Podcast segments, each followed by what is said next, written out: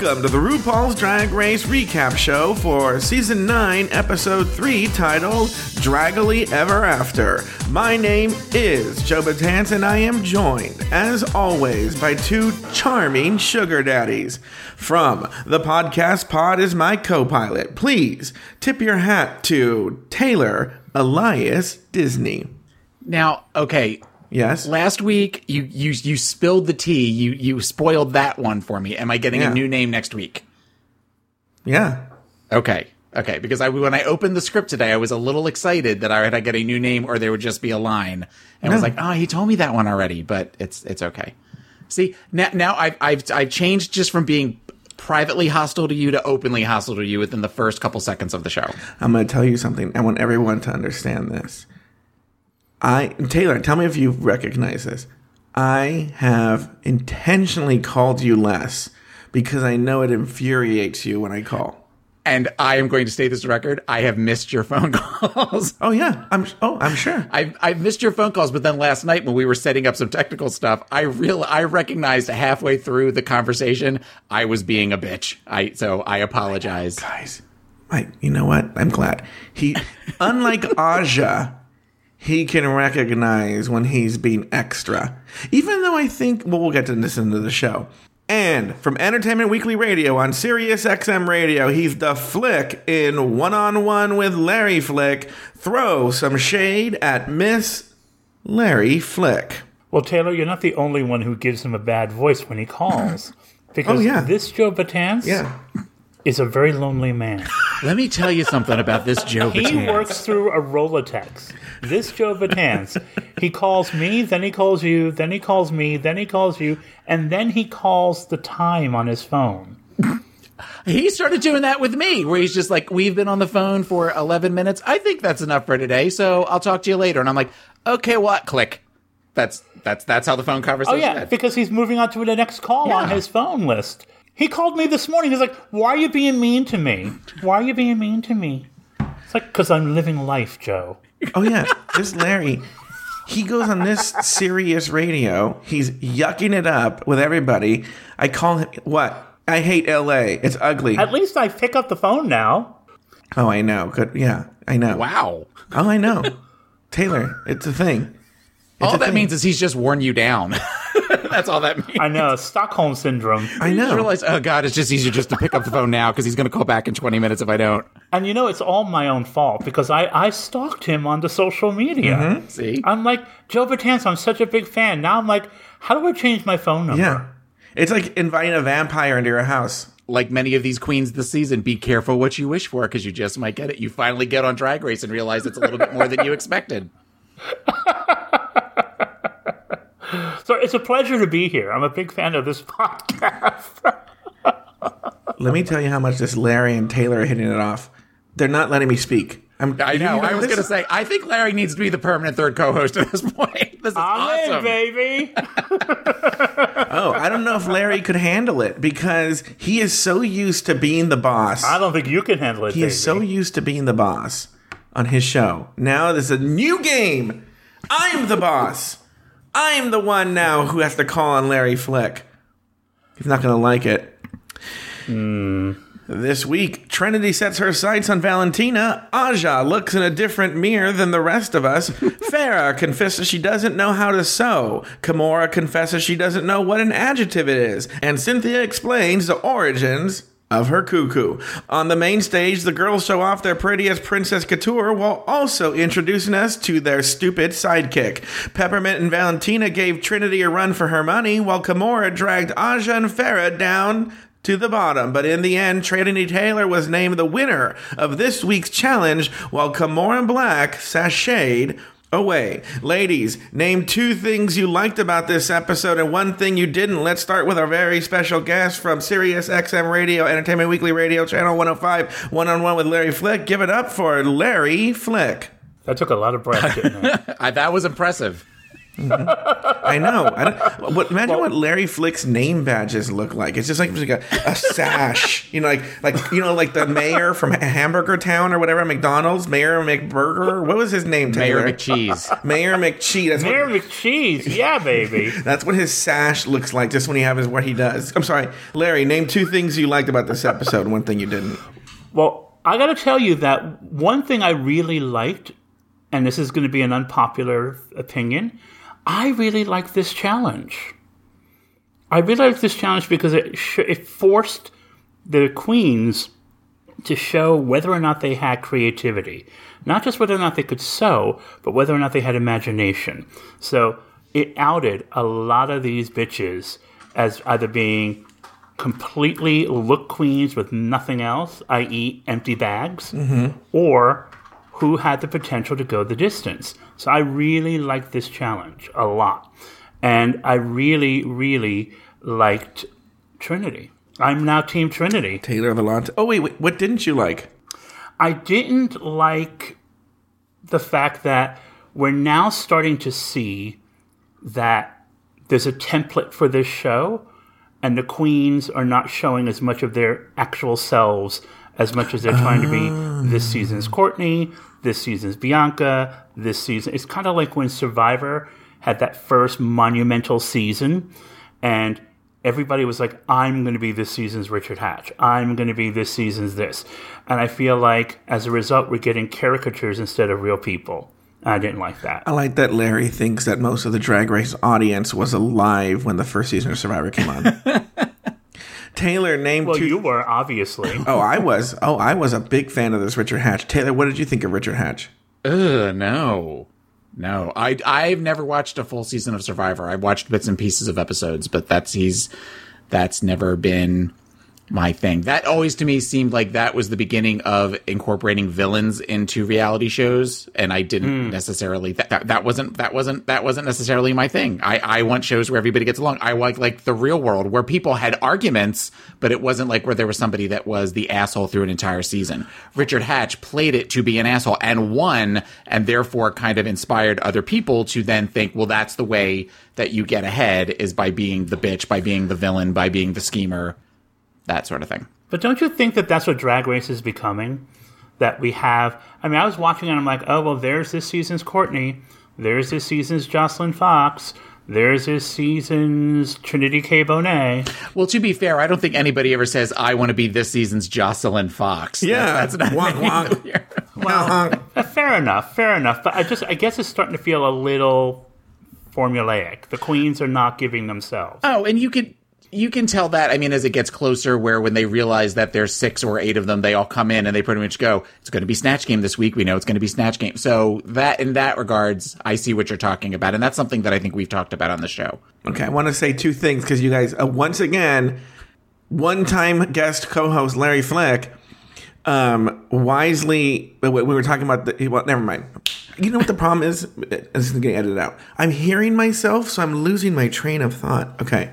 Take I'm- one year off. Well, no, we, the- we all lose know how to the work we all in lose the train back. of thought when you talk too, so that makes sense. Kind of like when we're on the phone with you. Oh my god, the shade is real. Oh, by the way, want to know something?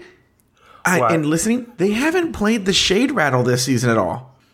I Because the whole episode shade. I noticed last was it last week or was it this week when she came in and she walked around that they use one of the sounds but they don't use the noise Yeah. because she's not RuPaul's not necessarily really going for them when they're like the well you're gonna have to try something you know we've seen Yeah, this yeah, yeah, yeah. before and then turns on her heels and walks away.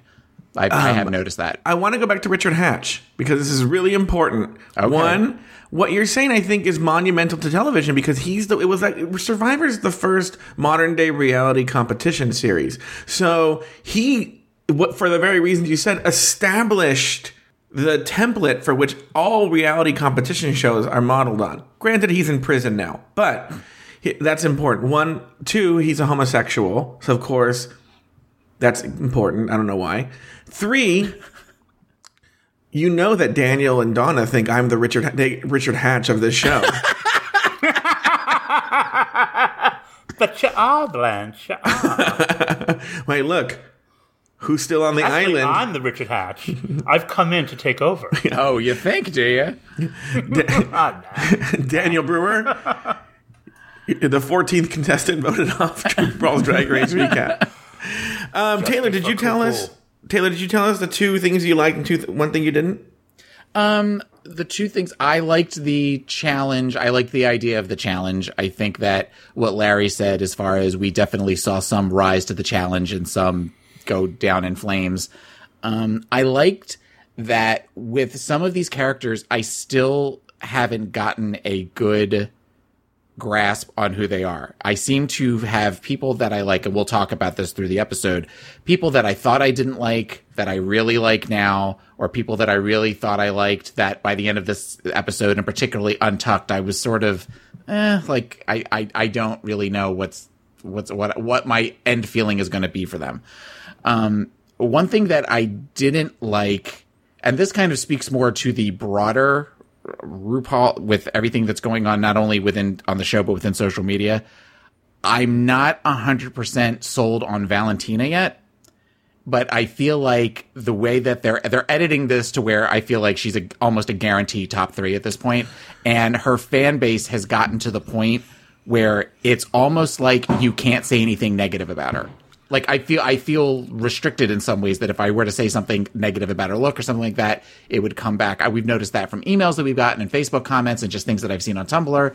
And I tried going on Reddit at one point and then my head exploded, so I went walked away. But it just seems like she has such a huge fan base that I I, I, don't I don't I don't like that. That it seems like they're kind of they've pretty much almost like handed her the, the, the golden ticket to go to the top three. Okay, let me step in here because we don't really have a Valentina section in this script this week.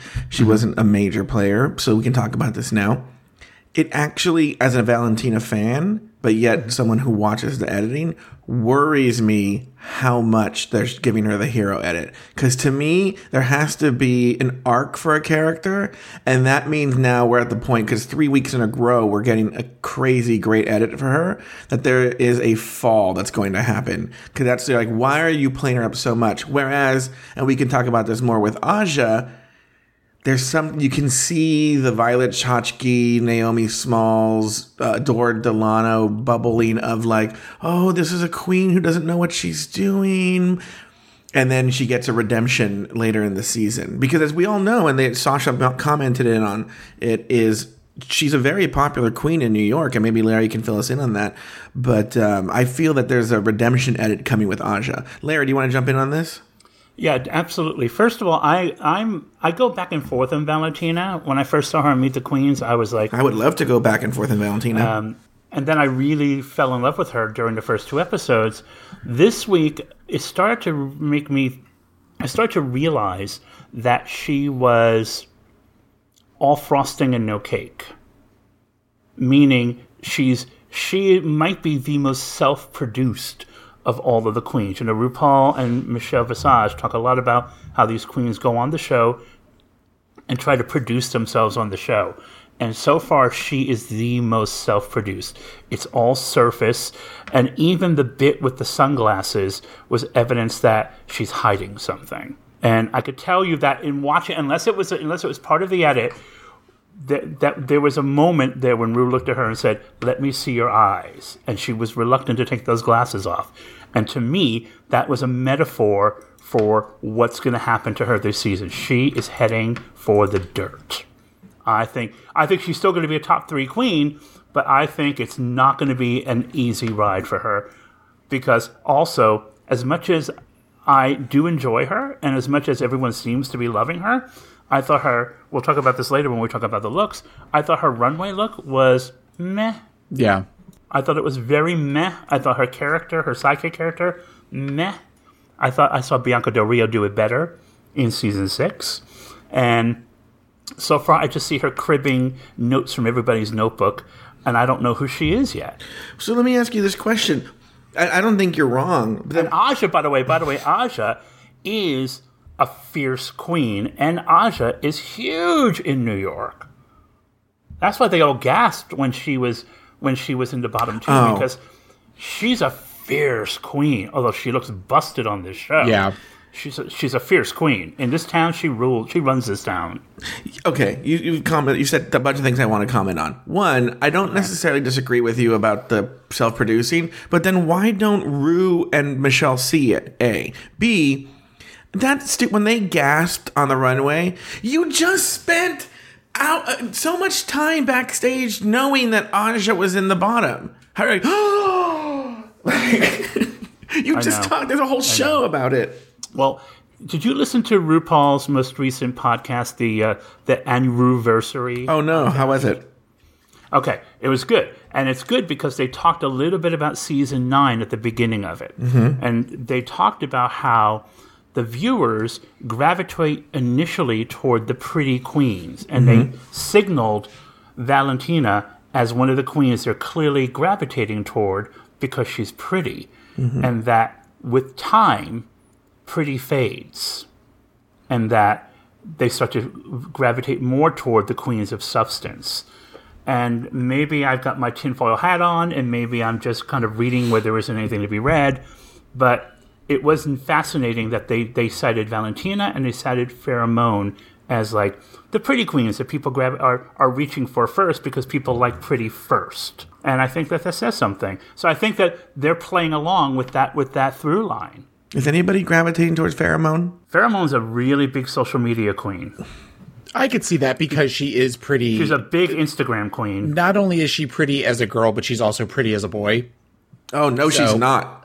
No, she's not. That hair is awful. She's not cute. I do not buy She's into it. She's got a good face. She's got a good face. She's not my type, but she's got a good face. After Jaymes's elimination, the girls walk back into the workroom where Kimora expresses surprise at being in the bottom two, while the grateful Valentina is half jokingly challenged by an envious Trinity Taylor. I'm going to play a clip, but I want you to notice the laughter at the end. I want to talk about it.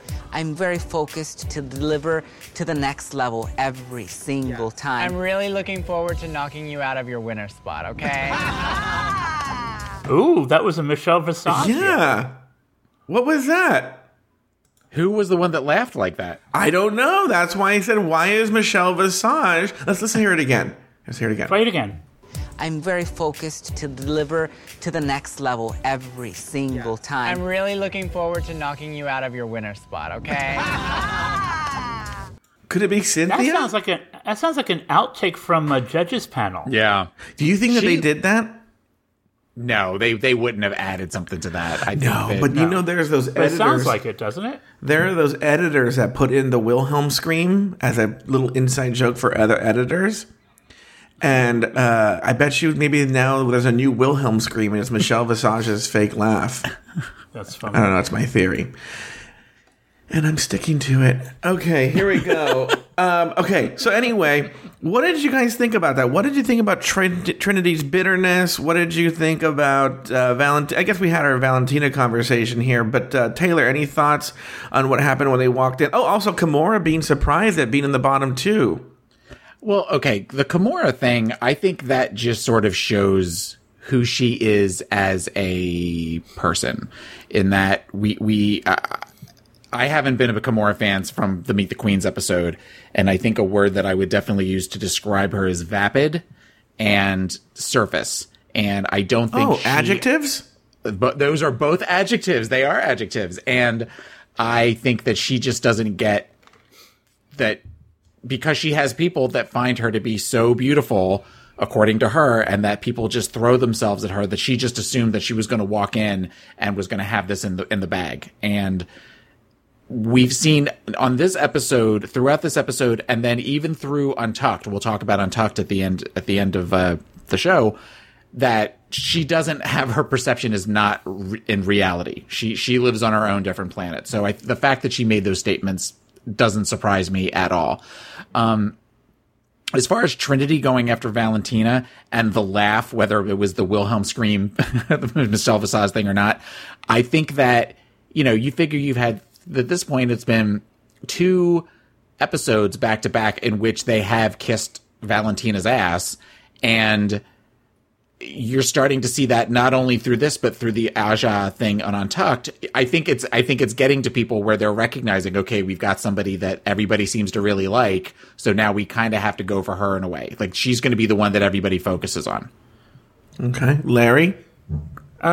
I agree with uh, picking up on that Valentina thing. I, I agree that people are starting to figure out that because these queens are so hyper aware of the show, its impact, I think they're also aware of things like editing.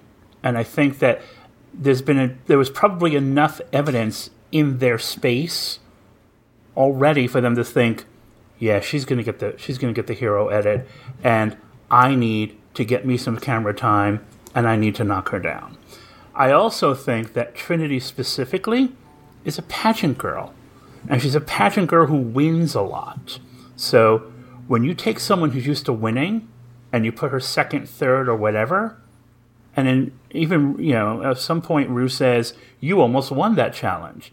That just brings out the competitive Tracy Flick in the election movie kind of edge and it makes them crazy. And I think that's what we saw.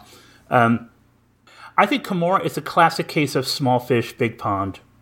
A big fish coming out of a small pond being thrown into the sea. I think in her Vegas world, she probably is the queen and she thought, "I'm going to go." It's to me, it's like Sasha Belle season seven. I got this figured out. Mm-hmm. I know how this works. I've cracked the code. I'm going to go in. I'm going to win. And then you walk into that room, the lights, the cameras, all these other queens, and you shrink. You become Cindy Brady on that episode of the Brady Bunch where she just can't speak. And I think that's what happened to Kimora. She just, yeah, big fish, small pond, being thrown into the ocean, can't swim. Okay. I love that Larry is throwing all these pop culture references like Tracy Flick and Cindy Brady. And I love that Larry is clearly a super fan because who the hell has brought up Sasha Belle and Joslyn Fox in the same episode of any show ever? That's right, baby. I told you, ride or die. I don't like this. I think Taylor's being the Richard Hatch now, trying to get me booted off the Sirius XM Radio Entertainment Weekly Radio Channel 105 One oh on One with Larry Flick show, where I will be tomorrow, Monday, at noon.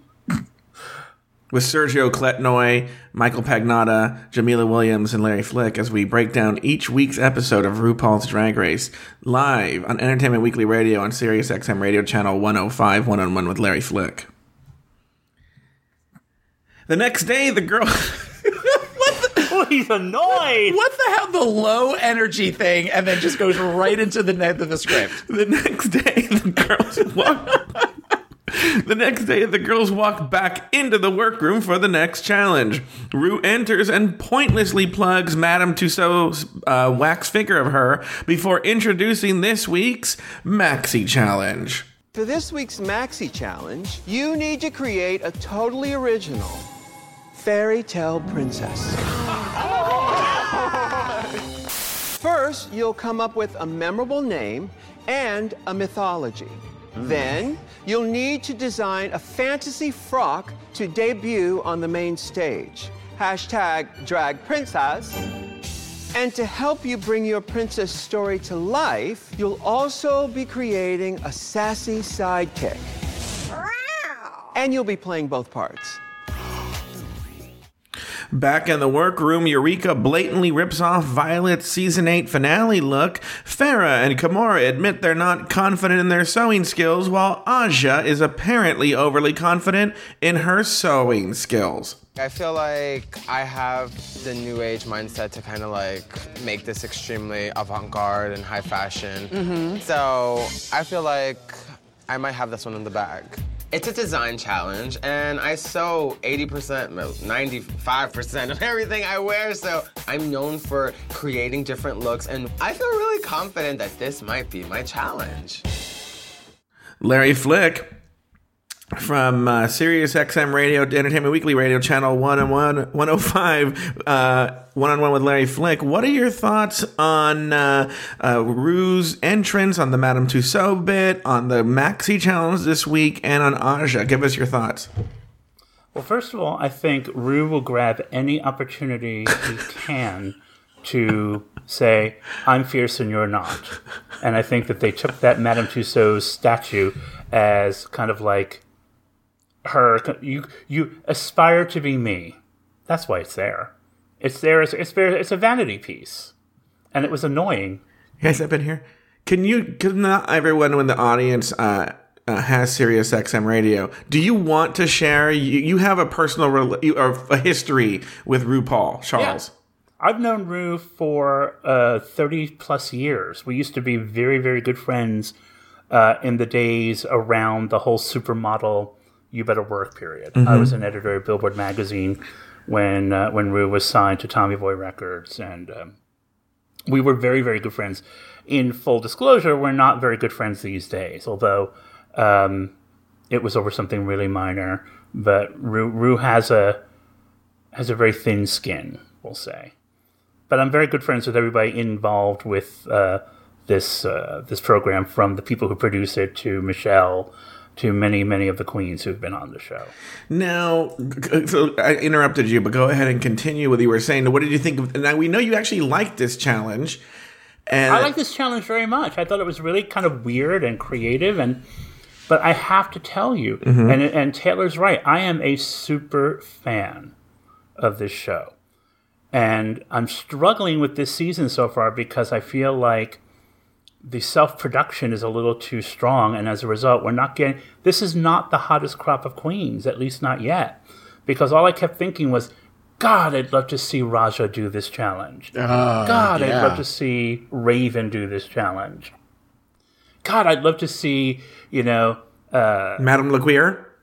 Ma- I'll bet Madame LaQueer would have done better than some of these queens. Oh, really? You know, I think Mimi Imfurst would have done better than some of these queens. I just thought it was a, it was a great challenge for a group of queens who weren't up for it. Um, I, I did. I thought this challenge was it was very reminiscent of the Hello Kitty challenge, very reminiscent of that weird Wizard of Oz challenge, but without the little women dancing around them. And um, and I, I did. I liked this challenge very, very much. It was a very high level drag for advanced queens kind of challenge. And a lot of these queens are still at intermediary level. Okay, let's, let's have Taylor jump in here on this. Taylor, do you want to contribute to this? Yeah, I think that I like the idea of the challenge. I like the concept of the challenge, and you really kind of were able to separate the pack a little bit. I almost wish, much like the Wizard of Oz challenge, they waited until later in the season to do that. I think if they had done this later, you would have been more impressed with everybody. You could have really seen who was creative versus who wasn't, and then the creative ones really would have. It would have been an amazing runway look. Some of the runway looks, which we'll get to later, were great, and some of them there was no creativity to them at all. But let me jump in here for a second and just say I like the fact that it was early because it was a very kind of separating the you know the best from the worst, the wheat from the chaff. It was okay, swim, bitch, Well, yeah, that Swim. th- that is one way of and, looking and at it. And a lot of them sank like fucking rocks. But honestly, I don't necessarily want to see that. I don't want to see that. And uh, my favorite part of the show is the runway show, is the runway looks. And I, Mine too. that is one section where even the ones that I don't like necessarily like, I'm rooting for, uh, you know, I'm Tyra Banks. We were rooting for you. We were all rooting for you. So when you see the ones that come out like Aja did, like a couple of the other ones where you're sort of like, oh God, that's like, that makes me sad. Just see them coming down like that. I don't want to see that. So this, I'm a big princess fan. I'm a big Disney fan. So I think that some of them could have done so much more with their concepts and their mythology and the uh, the stories that they told and the stupid thing with the sidekicks.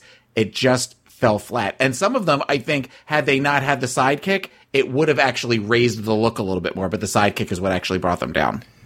See, I agree with you in terms of I want them all to be fabulous too, but I th- I also thought it was clever for them to put this so early because when you're watching now 13 queens, putting some sort of identification on them sooner than halfway through the season is hard. And by doing this really tough challenge early on, it helped you sort of finger figure out who is better than than not and it helped you kind of build an identity for the queens that if they were getting safe challenges it might take you longer keep in mind they're they're trying to sell the show to a much different audience on VH1. Yeah. It's not only logo now, and and you know this is how traditional competitive reality shows function. They make the crazy challenges first, second, third week because that's how you build a favorite if you're going to watch the show for the long haul. Yeah, I guess. I have a question. When was this was taped last summer? Was that mm-hmm. when this was Uh, last September. last September. Okay, mm-hmm. and that puts it where in relation to the season seven crowning? Season, I'm sorry, the season eight crowning, where where uh-huh. Violet came out with the That skull was in that May, was early May. Early May. So that really, I mean, because the thought, my thought with the roaches and the rats and everything, when she was talking about that in the workroom, my first thought was like, well, we saw Violet do this. So it makes sense that it would have really been fresh in her head as far as a lo- Eureka we're talking about, fresh in her head as far as a look that she would want to do because of the, uh, I mean, that was an overwhelmingly positive reception, I think, to Violet Chachki's. Everybody was just floored by that. So I could see where she would want to do a play on that, even though she described it as a sewer queen. I can't speak for all the fans, but I think many Reddit queens would say that's probably the most iconic look worn by a drag queen on the show.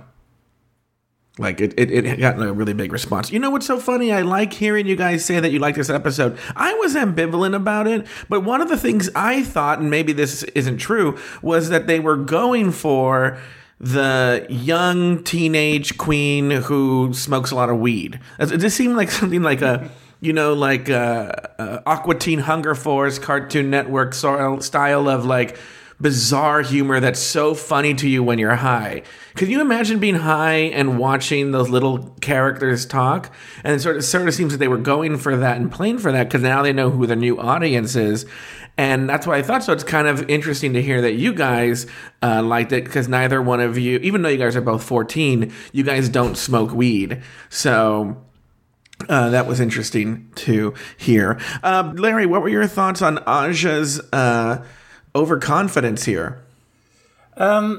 because she is in New York a very fierce queen, um, I think she's having a little bit of the same problem that Kimora had, where she's ruling this town right now. She thinks this is the center of the universe, therefore she's going to rule Drag Race, and I actually like Aja, even though I don't think personally that she's a fierce queen.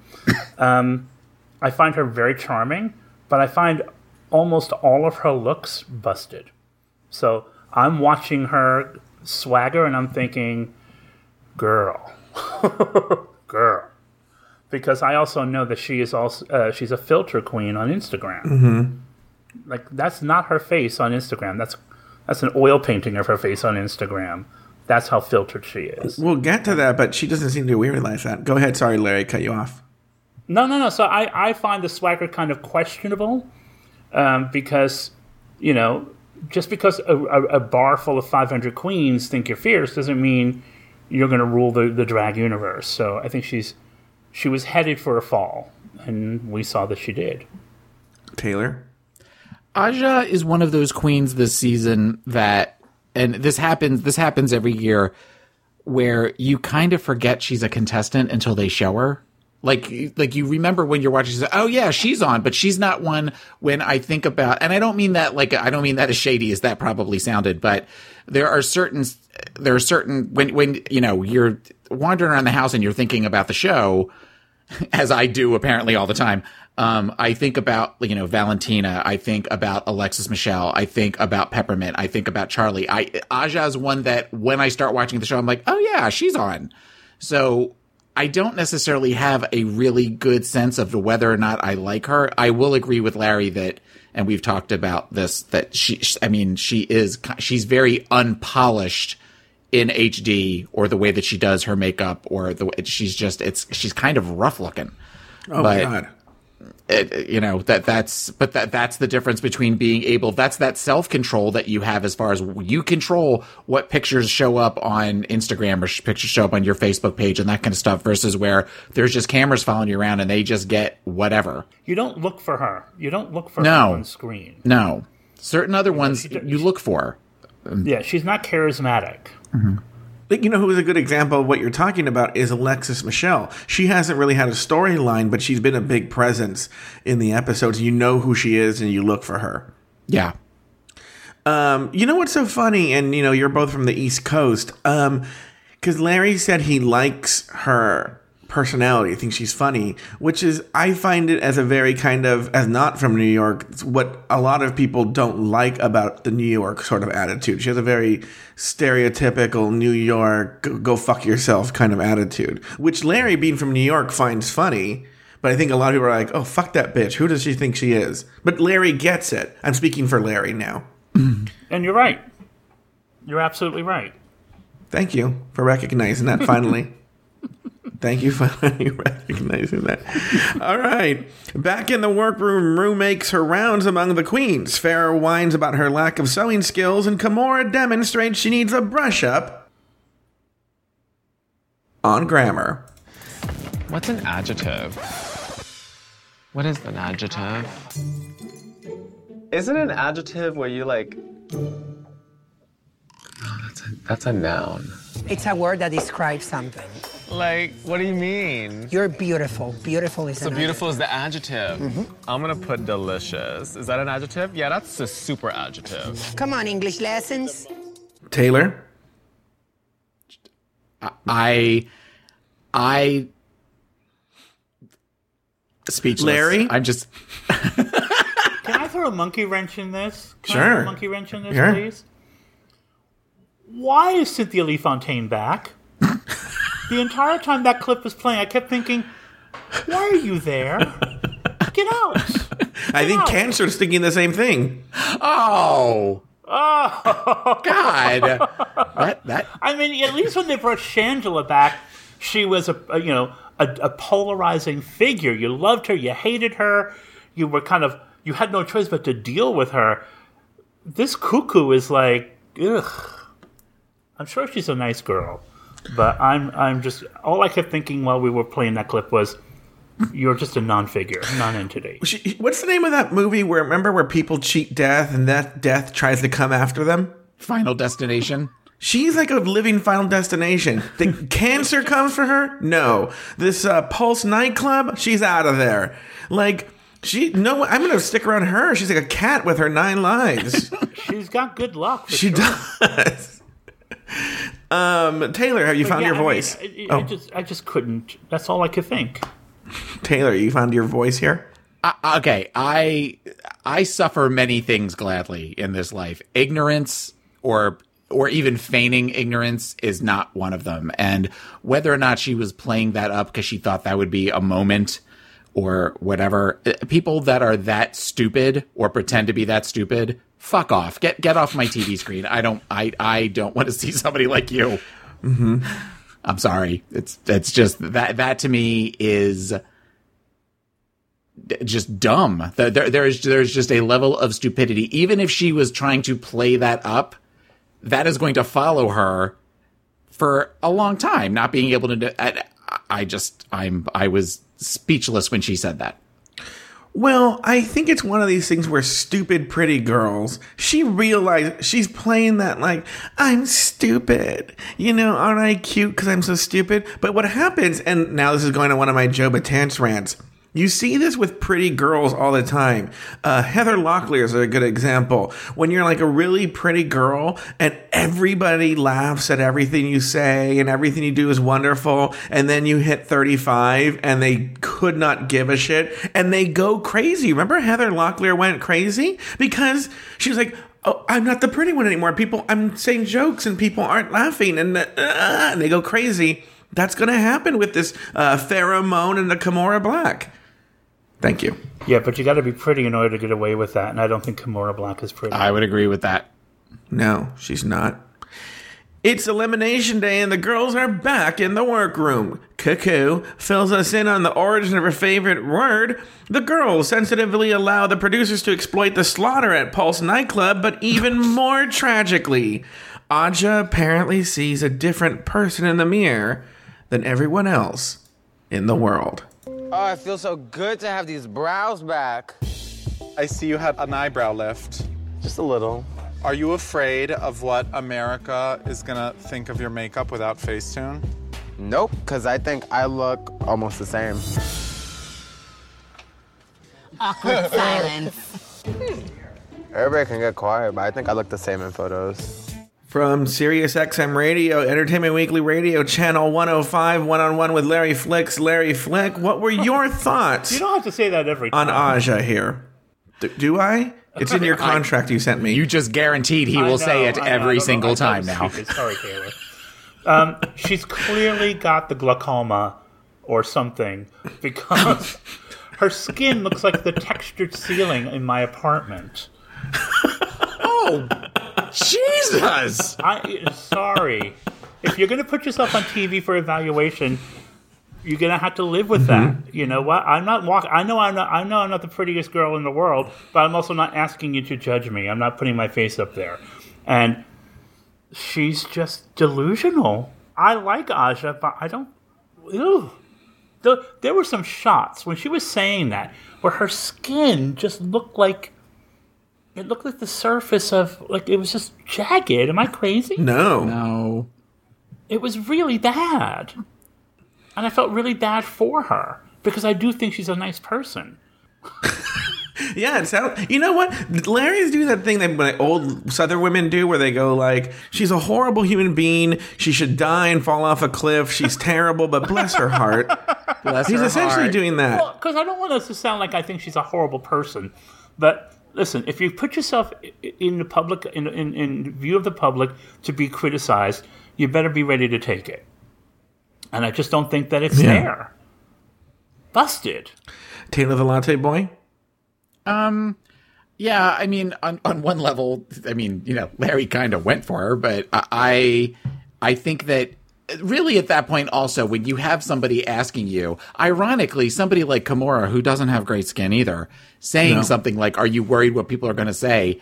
Do you think that her, she would actually go yeah i am actually. I'm looking at my skin and it looks really really rough like now. I mean i think that that is she's going to try to show that confidence especially in a room like that because if she shows the 12 other contestants yes i am worried about my skin that's chum in the water for some of them and they're going to work on that and they're going to work those angles until she they, they blow her self-confidence down to where they think they can get rid of her so i understand on one level why she said that but it was a dumb thing to say I was watching it, and all I kept thinking was, this is an opportunity for you to talk about how hard drag is on the body, and how all this crap you have to put on your face to make yourself look beautiful really takes its toll. I just and and she could have she could have shamed the producers into out of doing that to her, and really kind of gone for a more mm-hmm. sympathetic storyline. But instead, she went for the New York swagger. Mm-hmm. She could have. She could have. Like, think about to like All Stars when Alyssa was doing all this like skin stuff, and they were mocking her for that. But that's why she, you know, all that stuff she does on her skin is why she doesn't look like Aja. I think the future queens are going to have to ask for their contract for the Rue filter, that Cybill Shepherd moonlighting filter that she gets now. You can barely see her. You're like, "Where's Rue?" Which we'll get to in a second. But uh, you know what I want to touch on that you guys haven't touched on is I really was kind of I wouldn't say offended because I don't care that much, but I thought it was gross the exploitation of the Pulse nightclub shooting. Because now you know to answer your question, Larry, we saw the second reason why they brought Cynthia Lee Fontaine back. Yeah. So Yeah. it wasn't just the cancer. It was she was supposed to be at Pulse because the Trinity one was a dud. Like Trinity, you're from Orlando. Uh, she's like, no, I wasn't even there. No, out of town. And they're like, oh, but did you you knew someone? No, no, all my friends lived. Um, some woman I work with lost somebody, and they're like, oh my god, Trinity, we're so sorry because her friend's daughter, which is sad. Yeah. But like, why are you apologizing to Trinity? And Here meanwhile, comes the Cuckoo, cuckoo. I was supposed to be there. yeah. Oh, I, oh, me? I was supposed to be there. Yeah. And my one uh-huh. friend, he sent a message saying, "Hey, I'm just going to hang out." And who's Yeah. that guy with the gun? That, yeah, Yeah. that's. It was. It was. It was kind of. It was gross. a little gross. Yeah, because they're like, oh, It that's why they little brought her back. But I, but I actually thought it was. There are so few places on TV where you can have this conversation about our safe place, and so I wasn't offended. I took it more as this was them grabbing a chance to talk about something that you don't get to hear talked about on TV. Um, I had a completely different reaction to it.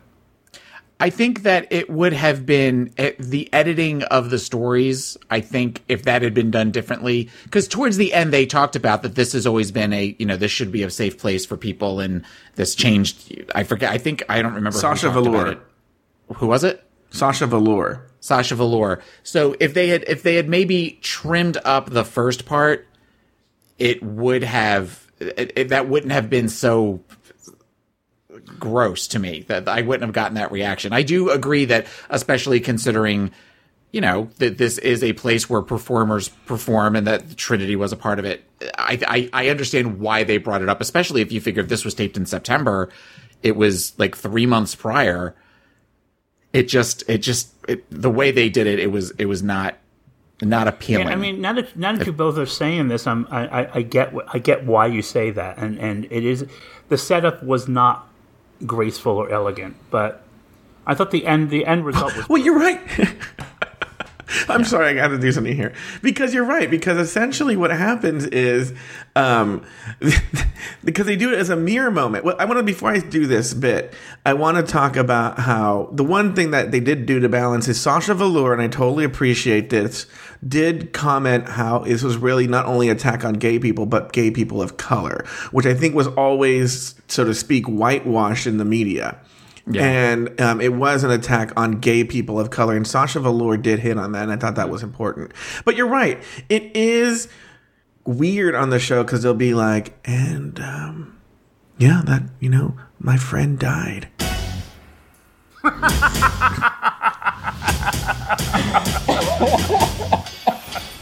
like it's always right before Rue walks out.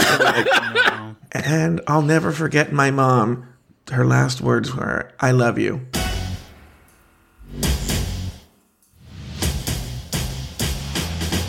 Yes, Larry? Well, they did do the thing that is kind of gross, which is when people, whenever people ask me about 9 11, there's always this like, people find a way to insert themselves in a situation where they had no place in the situation at all. And that was the part Mhm. that was kind of gross now that, you, now that you guys are pointing it out.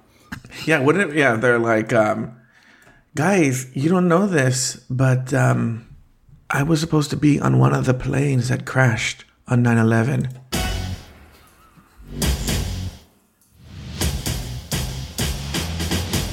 Okay.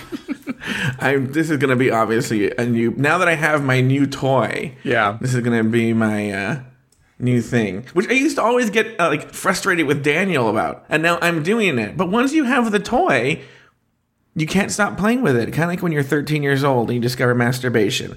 All right. Um, after the runway, some of you listeners out there will know what that means in a year or two. After the runway. After the runway looks and judges' critiques, the girls were brought back on the main stage. Trinity Taylor was named the winner of the challenge, while Kimora Blac and Aja were pitched head to head in a lip sync challenge for their lives. Aja was named the winner of the lip sync, while Kimora was sent home packing. In what may be a first for the show, RuPaul herself threw major shade at Kimora as RuPaul asked her to sashay away. I'm going to play a clip right now. All necessary clips to get this have been stitched together for context, but uh, it's it is it was actually probably my favorite moment of the show. For so long, I've been hiding behind a breastplate and padding. I'm pretty known for my butt, and I've been padding for so long, I'm kind of uncomfortable again. And it's, it's been hard. I think we all need to take a moment to talk about the bravest struggle of all coming out here and telling us about her struggle A struggle. with not wearing hip pads. Not wearing hip pads, my God. Can you be alive and still be made a saint? No, but I think we can make arrangements. Kimora Blac, you bravely bared your soul and your ass. Stay strong, sister. Now, sashay away. I- I think that's like if you want to see a wonderful example of shade, that's shade. In fact, I think isn't there a definition by that woman who killed the person in Paris is Burning? Larry knew her. What was her name? Marsha Warfield? No, no, no, no. Isn't, that the, isn't that the bailiff from Night Court? Dorian Corey. Oh, yes. right, right, right, right. Um, yeah. But didn't she say like Shade? Who's the one where Shade? They said that you don't even know. That's you're- her. Yeah. Yeah, That's her. And so that was a perfect example of that. Taylor the Latte Boy, what were your thoughts on uh, on everything I just said about the winners and the challenges and the lip the lip sync? Tell me about your thoughts on the lip sync and and also that shade.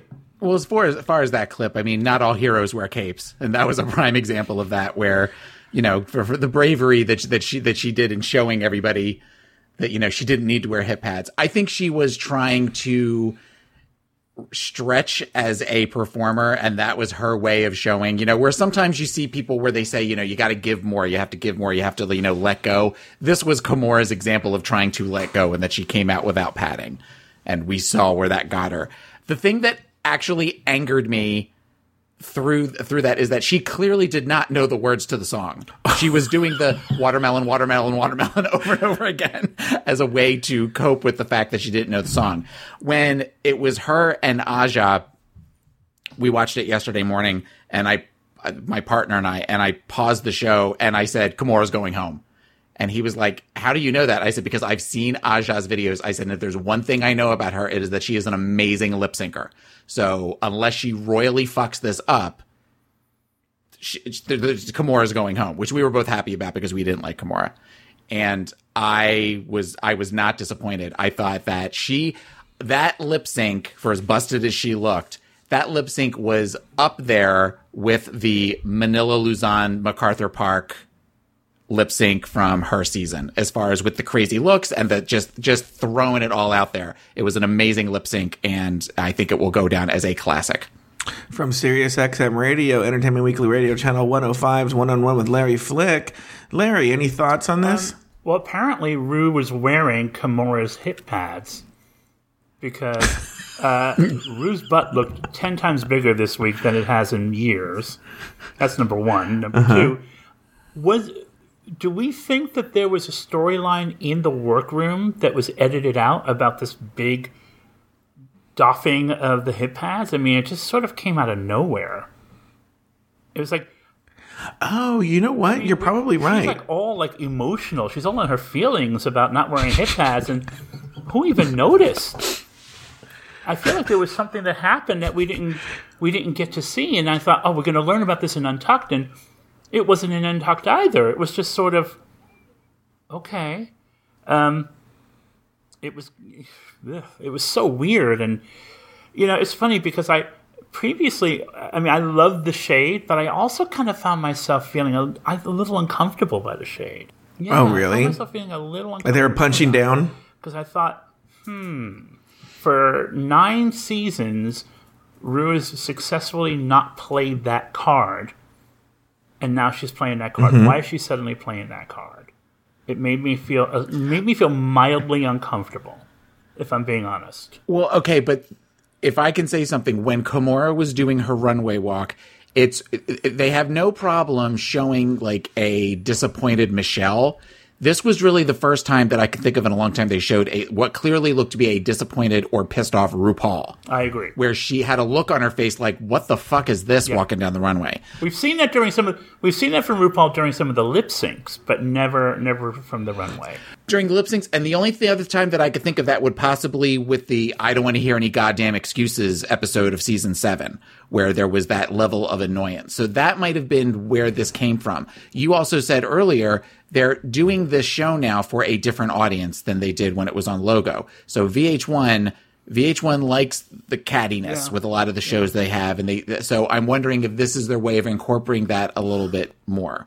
If that's something we're going to see more often, I I don't know but that that was I, I noticed that too. I'm like, that's a little different. With as soon as they showed her walking and RuPaul looking just genuinely annoyed, I thought, oh, that's that's not that's not good for her. It's good for us that don't like her, but it's not It good was for her. It was really weird to me. I thought it was funny, but it, for about a minute and a half, I thought, "Ooh, I don't know how I feel about this." And I have to say, I thought the lip sync was terrible. I, I'm with Larry, actually. The- you mean Aja's or both yeah, of them? I, I I was watching this and I'm like, two really bad lip syncs, two lip syncs in a row, two weeks in a row, where I would have sent home both of the queens. Really? Oh, I loved Aja's. I loved Aja's And lip I sync. and I think Aja is a a fierce lip syncer. I watched her. Yeah, clearly. and I think she's amazing. Mhm. But I thought eh, it stank of desperation. It didn't have any art to it. Yeah. You really you, you're standing for Aja. You can tell you really I like love Aja her. a lot, All these I wonderful things you say. Yeah, I know. Yeah, no. We can tell that this week. um, you know, here's my thing. Actually, I agree ish with Larry because, but it may not be their fault. I actually think there are some stunt shows and shenanigans going on with that lip sync because I think they were trying, the editors were trying to really show that Kimora didn't know the words. And I kind of get the sense that maybe they flicked the video a little bit so that her lip syncing wasn't as good. Because whenever um, Aja and Kimora are in the same frame, neither one of them is lip syncing well. But whenever it's just Aja, then the words match up.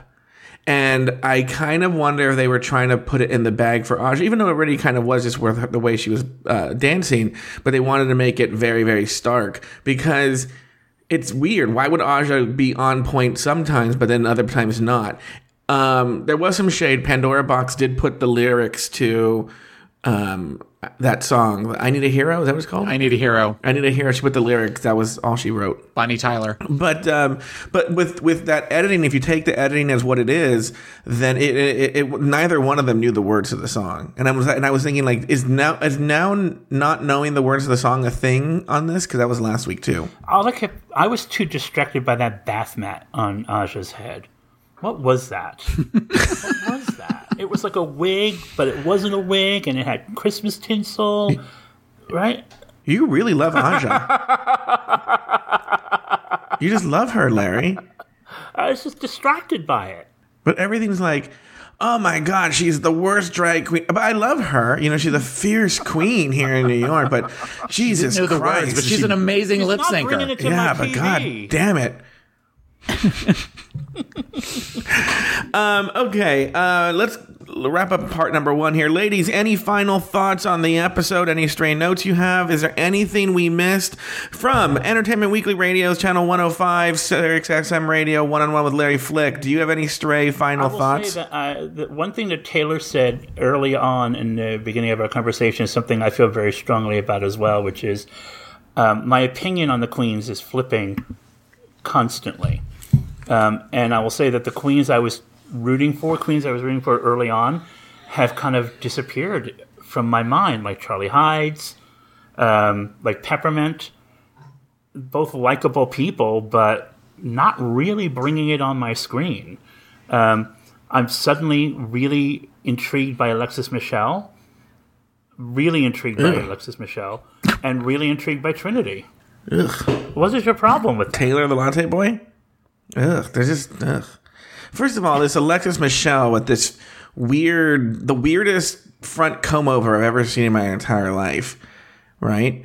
And uh, As a boy or as a girl? as a boy, I don't know. It's like I thought you were all like horny for him. No, that was me. I was the one that was all horny for him. no, I was at first, and then we saw him in the workroom, and you're like, oh wait, that's you know, like when you go to Universal Studios and they have the facades where it's like, oh, it's the Leave It to Beaver house, but then you find out that behind the front of the house there's nothing.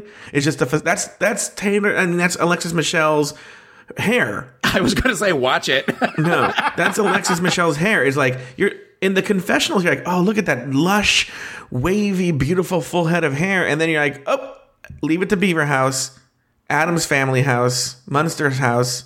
Nothing behind there. But isn't that most drag queens though?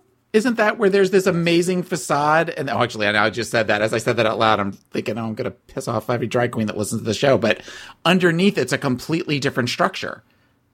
So, but, but most drag queens, when they get all done up, you're like, wow, that's amazing and that's really beautiful. And then they take off all the makeup and it's something completely different. See, I find Alexis's drag increasingly interesting. I don't know why. I thought I thought she did really well in this challenge. I thought I I would have had her top three. I don't. I think. I think she's a fierce competitor. I certainly wouldn't have had. I certainly wouldn't have had Peppermint in the top three, and I love me some Peppermint. Oh, I can tell you're you're on a roll here where you just insult the person and you love them. But I do. I mean, Peppermint was a regular on my old show at Sirius XM. I'm a big, big fan of hers, but she was kind of. uh, she's not really doing anything. Uh-huh. She's mostly kind of going, huh, huh, into the camera a lot. Well, but I think that when they still got as many as they do, certain ones they almost they have they have to stagger the storylines because you can't have suddenly like twelve storylines all in a forty something minute show on top of runway looks and everything else. So my hope is that with characters like Alexis and Peppermint, we're going to see more of them as it gets further into the show, and that their storylines will rise a little bit while they get rid of. Because I mean, you figure Kimora's gotten a lot of attention. Even Jaymes last week got a lot of attention. So they're kind of cutting through some of those and allowing the allowing the other ones to, to come come to the surface a little bit more as time goes on, more organically.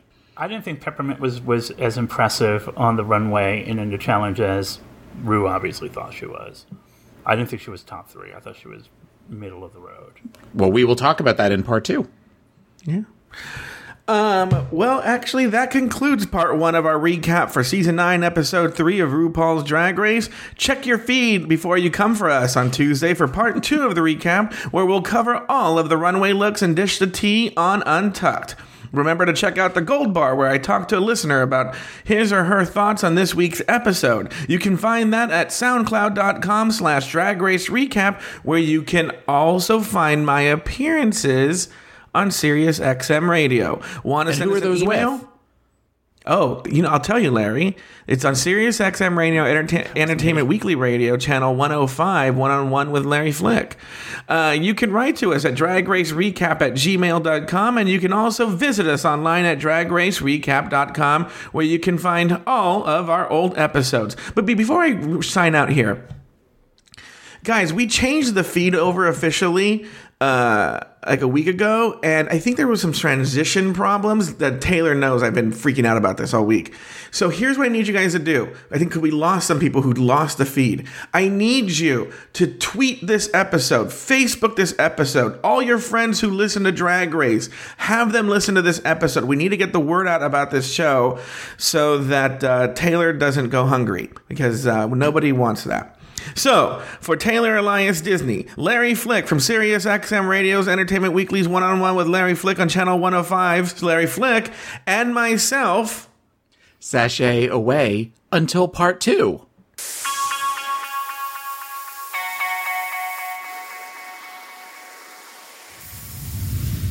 Want to know what Taylor the Latte Boy is up to at all times?